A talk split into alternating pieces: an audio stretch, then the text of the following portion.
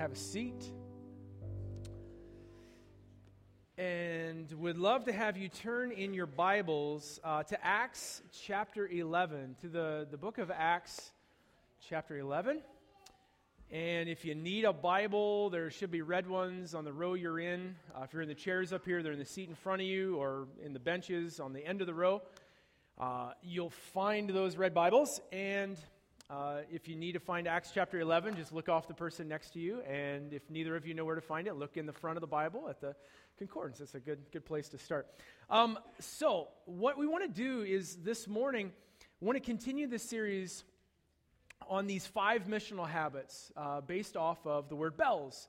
Uh, anybody want to tell me what the B stands for? I was going to say, give me a B. That sounded kind of lame. Um, bless, to be a people who bless others. Uh, this is uh, one of the habits we want to uh, adopt as followers of Jesus as a church is to, to make it our habit to bless others with words of affirmation, um, with acts of kindness toward others, and maybe even with gifts, thinking of others and honoring them in that way. Uh, what does the E stand for? Anybody remember? To eat, exactly. So we're not just blessing people, but we're actually looking at the pattern of Jesus that he constantly ate meals with people. This is a great one. Uh, that we want to share our lives around the table, not only with our church family, with people we're in fellowship with, to learn from, grow deeper together, but we also want to share our lives with people who are very different from us. That Jesus set this, this radically inclusive table and invited anybody who, who uh, would come to, to come and share a meal. And then what was the, the first L, the one we talked about last week? Listen. Yeah, listen to the Spirit. To set aside time each week to just be still and whatever that looks like, uh, of going for a walk or um, of, of, just sort of being uh, alone in one place in your house that is, is quiet and still, and listening for the voice of the Spirit, the whispers and nudges of God. And so uh, this morning, we want to add this fourth, um, this fourth habit called learn, to learn Jesus. We'll talk a little more about that in a second. But what I, what I want to say here at the beginning is I hope you're feeling the rhythm of these things. That um, we don't want to just like, okay, you know what? We blessed people that one week a few weeks ago, and then we were like, we're done blessing people. And then we moved on from blessing to eating, and then we ate with people for a week, and then now we're done, and now we listen to the Spirit. We did that. That's good. Now we're going to learn. But that they actually, we, we want to layer these things because there's something about rhythm that when it gets layered, it actually creates a much more compelling sound, right? Somebody say, right? So, in order to illustrate this, because I was not given the gift of rhythm at all, I invited Jarvis, our uh, faithful drummer, to everybody give Jarvis a hand. Um, to, uh, to help out with this and, and to just kind of give us a feel for, for this rhythm being layered. So, so we're people who we look to Jesus and we say, Jesus blessed people. So we want to be a people who bless others. And we start to incorporate this into the rhythm of our lives. It's almost like I should slow jam a little bit now. And then we, we start to eat with others. Again, we learn from Jesus that he ate with others. So this gets added. And it, our lives take on a little more compelling sound. And we, we take this habit of learning, of listening to the Spirit, we take this seriously. So we set time aside to, to listen to the Spirit, and another layer gets added with that. And today we're going to talk about learning Christ. And so, again, there's this other layer that gets added into our lives, and the sound just every time gets more and more. And then you add like five more layers all at once, and it's amazing. It's awesome. It's fantastic. Thank you, Jarvis. Thank you very much. So, that is just a, a bit of a, bit of an illustration of what why, why we're doing these things. Uh, the life of a disciple of Jesus is a, is a beautiful life uh, in every sense of the word. And so we want, we want to be formed in the way of Jesus.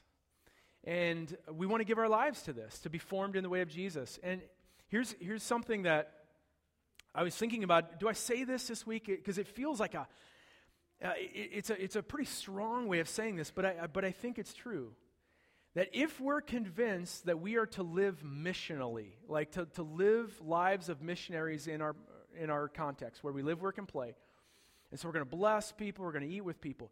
If we're not being formed in the way of Jesus, none of that matters. Like, this is really, in a lot of ways, the center of everything. That to, to be formed in the way of Jesus is the reason the church exists. And so, this habit, uh, this week we want to talk about is to learn Jesus, to set aside time uh, this week to meditate on the Gospels Matthew, Mark, Luke, and John, these first hand experiences of Jesus. To, now, the, the, the phrase learn Jesus is kind of an interesting one. It's kind of awkward. What do you mean, learn Jesus? Well, we say it that way instead of learn about Jesus because we don't learn about Jesus like we learn about other figures from history. I mean, you can go open up a history book and you can learn all about uh, Alexander the Great or Caesar or whoever you want to. But we learn some things about Jesus through the Gospels, but the whole goal is not to just amass some knowledge about him, it's to actually have firsthand experiences with him. We talked about that last week. That Jesus is alive, right? I mean, Jesus was raised from the dead and is interacting with his people. And so we want to learn about him, but we also want to learn from him. And so um, we do this by reading the Gospels, by studying the Gospels, digging deep into them, by committing the words of the Gospels of Jesus to memory. Um, I, I'm guessing that how many of you could quote Dumb and Dumber, right? Or the, the Princess Bride, right? That's a little better. Um, how many? I realize I'm like 35 years old. Uh, I don't even know what new movies are that people are quoting these days. I'm not sure I want to know either. But um, like we, our favorite musicians, like we can quote their lyrics. They just, it's a part of us, and so we can just drop it into conversation. But what if we were that in awe of Jesus that, that just talking about him like that became a part of our everyday conversation? To just sort of drop Jesus into conversations in some of the ways that felt most natural, that we want to be disciples who make disciples. And that's going to that's gonna, um, happen by learning Jesus. So, as a church, we want to bet the farm on discipleship. Like, I just want to like be really super clear about this. Um, we want to be balanced in what we do, but everything we do, we want to lean toward discipleship, to be disciples who make disciples. Um, and here's what C.S. Lewis says. I, I, I um, th- this quote kind of took me off guard this week, but I, it's really powerful in making this point.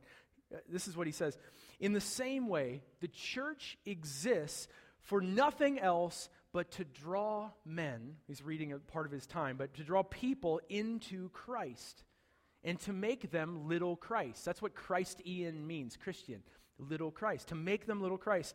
If they're not doing that, all the cathedrals, the clergy, missions, sermons, even the Bible itself are simply a waste of time.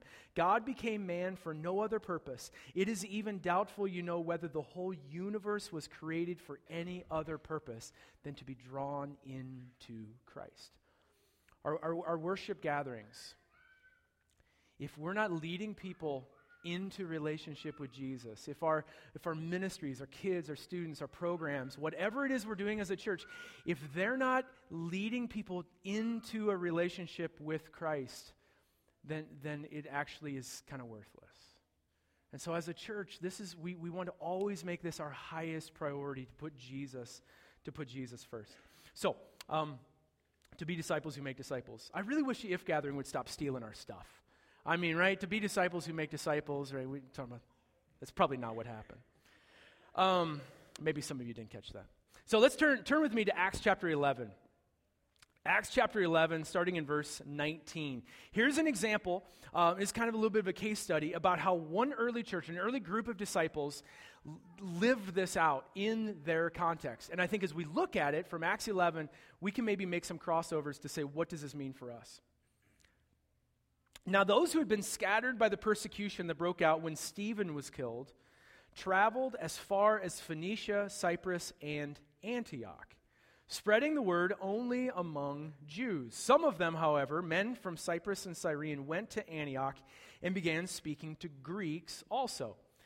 Uh, telling them the good news about the Lord Jesus. And the Lord's hand was with them, and a great number of people believed and turned to the Lord. So let's unpack this for a second.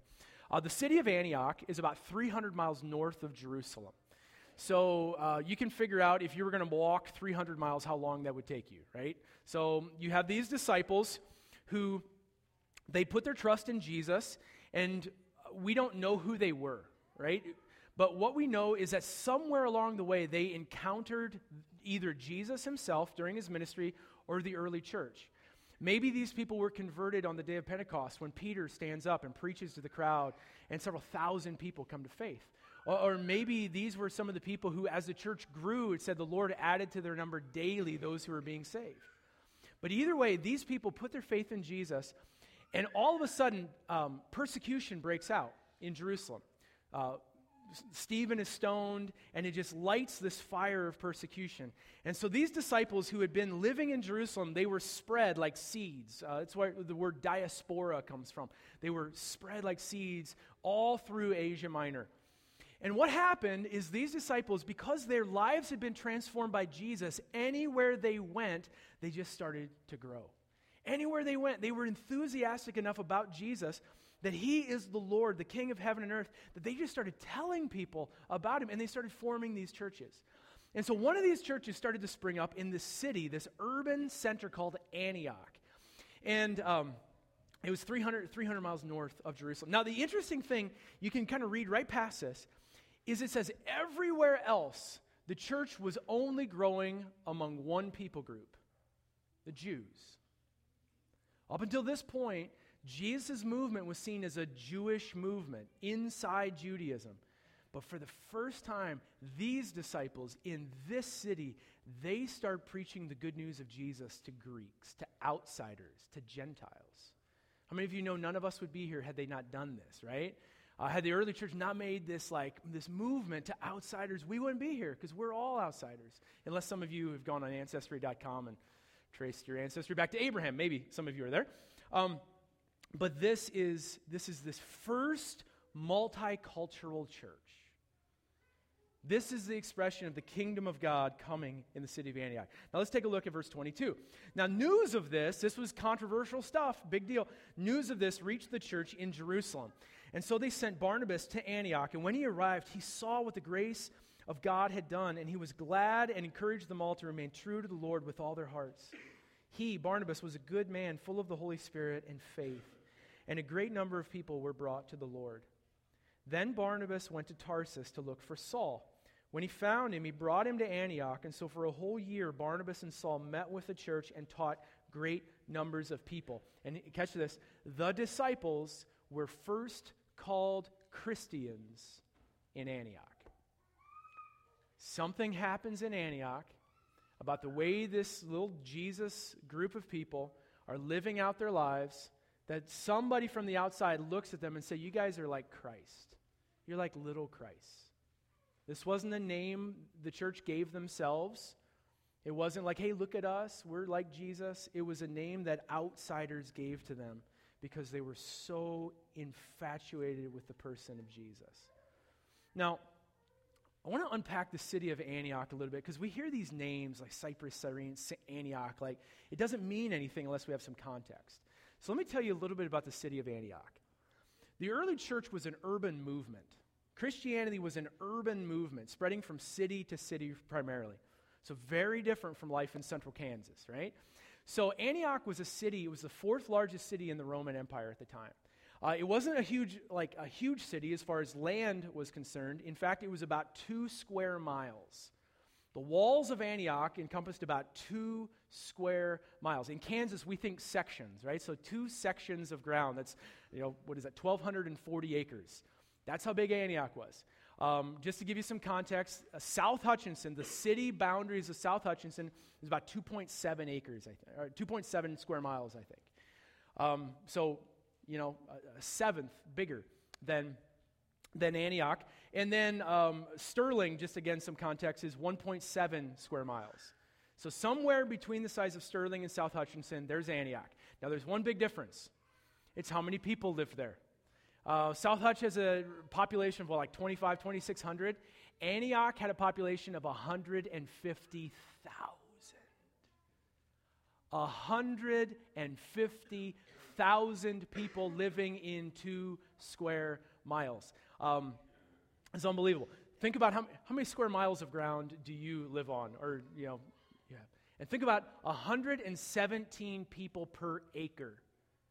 117 people per acre. Uh, our house is on a third of an acre, and if we were living in Antioch with a third of an acre, our family of five would have 33 other people living with us in our house. So you can do the math. Like here in South, like this property is about 3.4 acres we're on. You'd have about 400 people living on this property if we were the same as Antioch.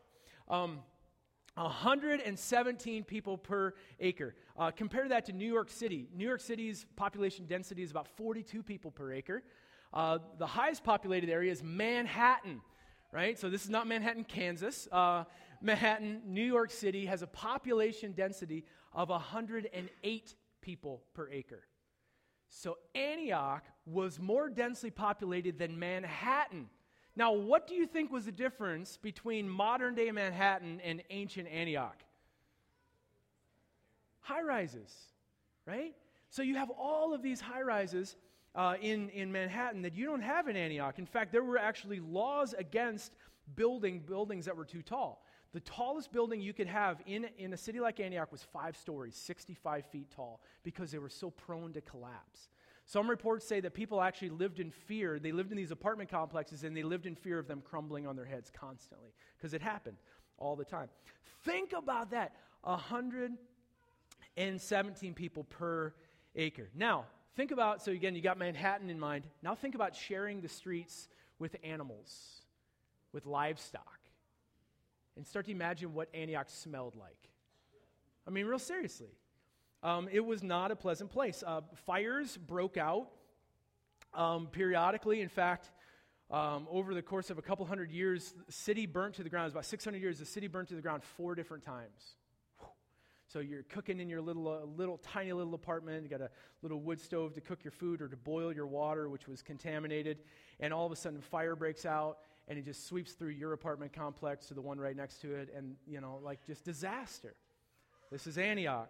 Um, no running water, no soap. So uh, I'm not feeling super good today, so I haven't, don't mean to be standoffish, but I'm not shaking people's hands. So, like, Eric shows up to a place and there's no soap, there's no hand sanitizer, you know, to wash your hands. Like, germs is get spread from person to person. Um, sewers were these open ditches on the sides of the road and so there was no indoor plumbing. So you had buckets. I'm sorry to be too graphic, but this was the reality. Um, you had these buckets and you would dump them in the ditches unless you could. And there are actually reports of people who couldn't get out of their like narrow stair- stairwells in their apartment complexes. So what you would do in that case is just chuck the bucket out the window and yell, I don't know what you yell when you dump a bucket out the window, right? Um, and, and that was Antioch. Disease spread rapidly. The life expectancy, here's, here's the deal. Last thing I want to say the life expectancy in a city like Antioch was 30 years. 30 years. You all are in your midlife crisis right now. Like at, at 30 years old. Any portrait, this is from um, a sociologist named Rodney Stark. Any portrait of Antioch in the New Testament times must depict a city filled with misery, danger, fear, despair, and hatred. A city where the average family lived, in a squal- lived a squalid life in filthy and cramped quarters, where at least half of the children died at birth or during infancy, and where most of the children who, who lived lost at least one parent before reaching maturity. This is Antioch. Extraordinary levels of pain and misery and disorder. And this is the place where Christianity thrived. This is a context where the gospel of Jesus gets planted by these few passionate disciples, and the first multicultural church springs to life, and it spreads this good news all over the world. If, if these are the conditions where faith in Jesus thrive, then Jesus and his movement called the church can thrive anywhere. Can somebody say amen to that? If, if, if the gospel can thrive in a place like this, the gospel can thrive in central Kansas. Do you agree? Please, do you agree? Like, I'm serious. Like, if you don't, we can talk later. Um, this message of Jesus, of, of, of peace that he brings into our lives, message of hope that life can be different and that uh, hope that extends beyond this life to eternal life. Uh, a message of Jesus that when it takes root in people's lives, it turns them into compassionate people. Um, that while others are, you know, an, an epidemic hits a city and everybody else is running for the hills, the Christians stayed and took care of the sick. Why? It's because of Jesus. because they were convinced. There was something so convincing about the example of Jesus that it changed their lives, and the church grew like crazy. This is a place where they were first called Christians, little Christ, because they were so enamored with the way of Jesus. So what would happen is I like as I kind of you dig into stories like this and passages like this, and it makes me wonder about like just our context here. What would it look like for us if we were so passionate about Jesus that we just dropped Jesus into conversations? Like, not even intentionally, we just couldn't help it because we were so passionate about who he is and what he's doing in our lives and in the world. Um, and, and when I say, here's what I, what I fear is when I say, what if we talked about Jesus? What we hear is, what if you confronted people about their sins and said, You know that Jesus died for your sins, so you need to repent and believe in him? That that's what we hear when we say talk about Jesus. That's the only conversation we know how to have about Jesus. Is an awkward confrontation that says, "Hey, Jesus died for your sins, so you need to, to turn around and, and repent and believe in him." And what happens sometimes is we hear talk about Jesus and we just like say, "Okay, I need to do that." So we interject that conversation about Jesus out of the blue. We've never talked to this person about Jesus, who he was, or his life, or his teachings, or anything. And so it feels really awkward for them, and it feels really awkward for us, and everybody leaves with a bad taste in their mouth. But what would happen if we're talking to people and we just say, you know what? Like you're having a conversation, you say, that reminds me of a story Jesus told. That, that reminds me of something Jesus said. And, and it just became the most natural thing in the world to just talk about Jesus because our lives are oriented around him. And here's, here's uh, something I think is really important for us to consider. Like, because we worry sometimes, well, what if people are offended that we talk about Jesus? Just try it. Try it. Do you know that across the board, people are compelled by Jesus? From, um, from, from people, people aren't all that thrilled about the church and they're not all thrilled about religion, but when you talk to Jesus about Jesus with people, people are compelled by him.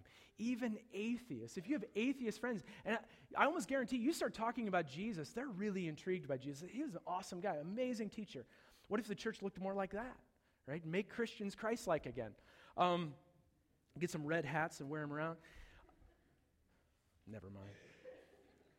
So, so to for us as a church, what would that look like? This is the reason we learn Christ, is because we want to be formed by Him, to have a Jesus shaped life. Now, it's clear the early church, they didn't just look at Jesus as someone to believe in, they looked at Jesus as someone to follow.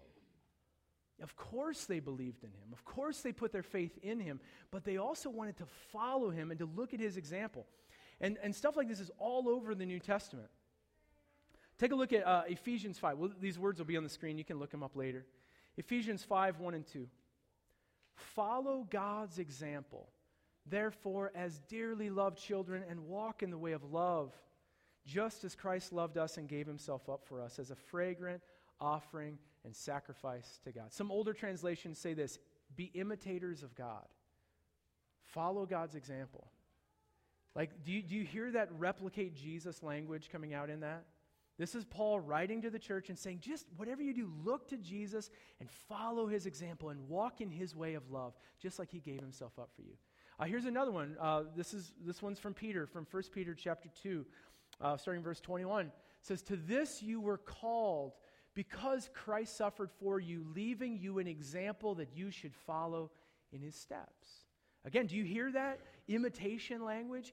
Christ gave an example, and not just so that you could believe in him to take away your sins, but so that you could follow in his steps to be a disciple who makes disciples, that our lives become more and more Jesus shaped. This is why our vision as a church is to, to replicate Jesus, to be disciples who make disciples.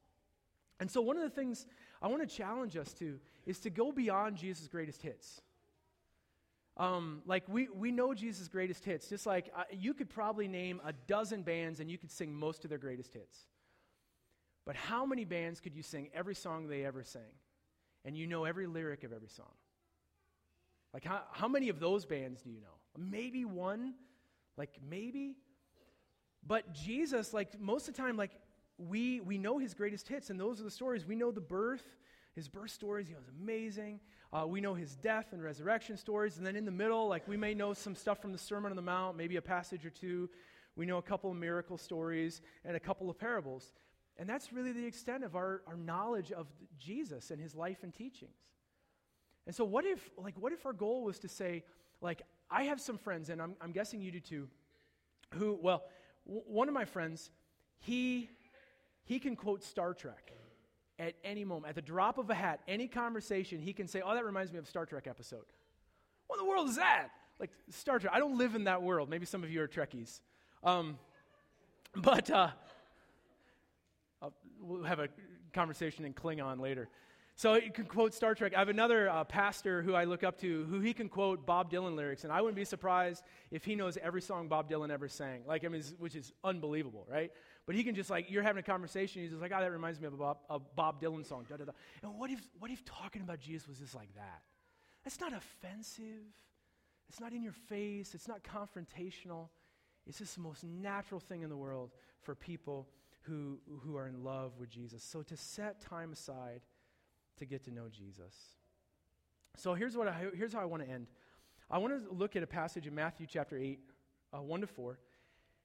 And I just want to model this for like two minutes of what this might look like when you do this this week. Because for some of us, it'll be brand new. Um, so here, here's one passage, Matthew chapter 8. And as you get to know, uh, you, you start to read the Gospel of Matthew. By the way, it takes a couple hours. I mean, if you read a novel or you watch a football game, you can read a whole Gospel in the same amount of time. And you just get the whole story.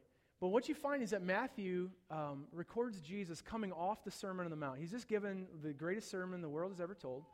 And he, he kind of comes down off the mountain and he meets this man. It says, When Jesus came down off the mountainside, large crowds followed him.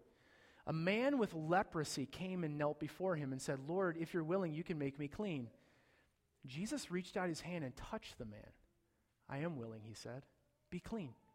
Immediately he was cleansed and his, uh, of his leprosy. Then Jesus said, See that you don't tell anyone, but go show yourself to the priest and offer the gift Moses commanded as a testimony to them.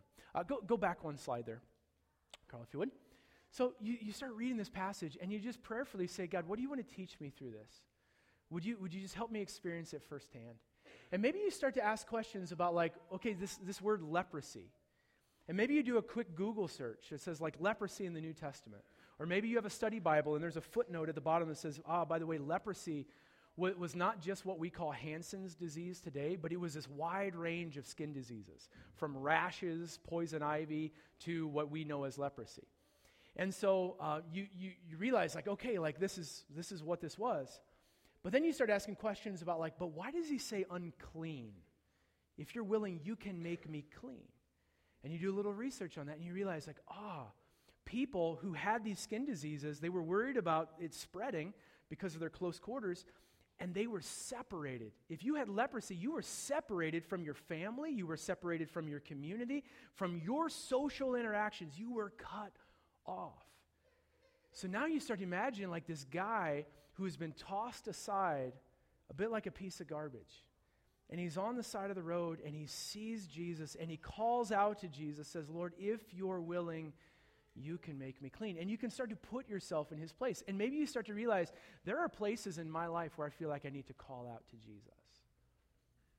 And there are places in my life where I feel cut off, where I feel separated. And you just start to own that stuff and you start to bring it to Jesus and you see Jesus' character. You might learn something about prayer.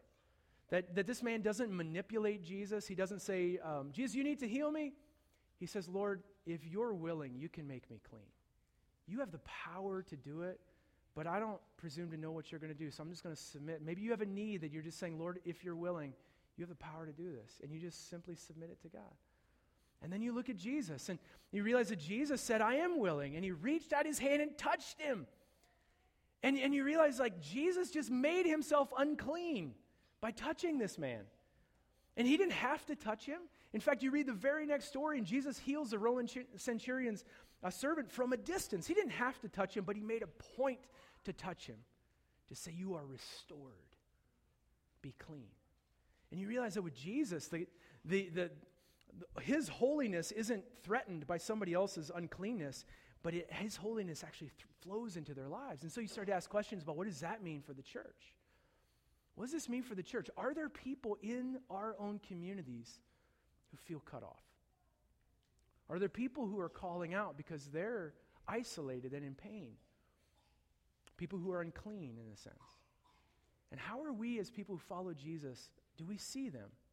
Are there places in town that we don't drive because we, we, we just don't have to drive down those roads? Are there um, voices we don't have to hear? And how do we move toward them? And how, what does it look like for us to extend a hand and to give the grace and the compassion and the love of Jesus? If we learn Jesus, it is infinitely deep. And we will never get to the bottom of it. We can go deeper and deeper and deeper into the, the life of Jesus. I hope you are absolutely impassioned with this quest to learn to love this man and our Lord Jesus Christ. God, thank you for who you are. Thank you, Jesus, that you ha- have walked among us, that you modeled for us human life, that you, that you were as fully human as any one of us. And yet you are God in flesh, the clearest picture of God that this world has ever seen. And so, God, um, we want to be people who are formed in the way of Jesus. As a church, God, may we be those people who, in our conversations with others, the way we treat others, the way we bless and eat and, and live for others, God, that they would actually see us and see Jesus in us. God, we don't want people to be attracted to the church. We don't want people to be attracted to us. We want people to be drawn to you, Lord. So if you can use us to do that, God, we are all yours. We pray this in Jesus' name. Amen.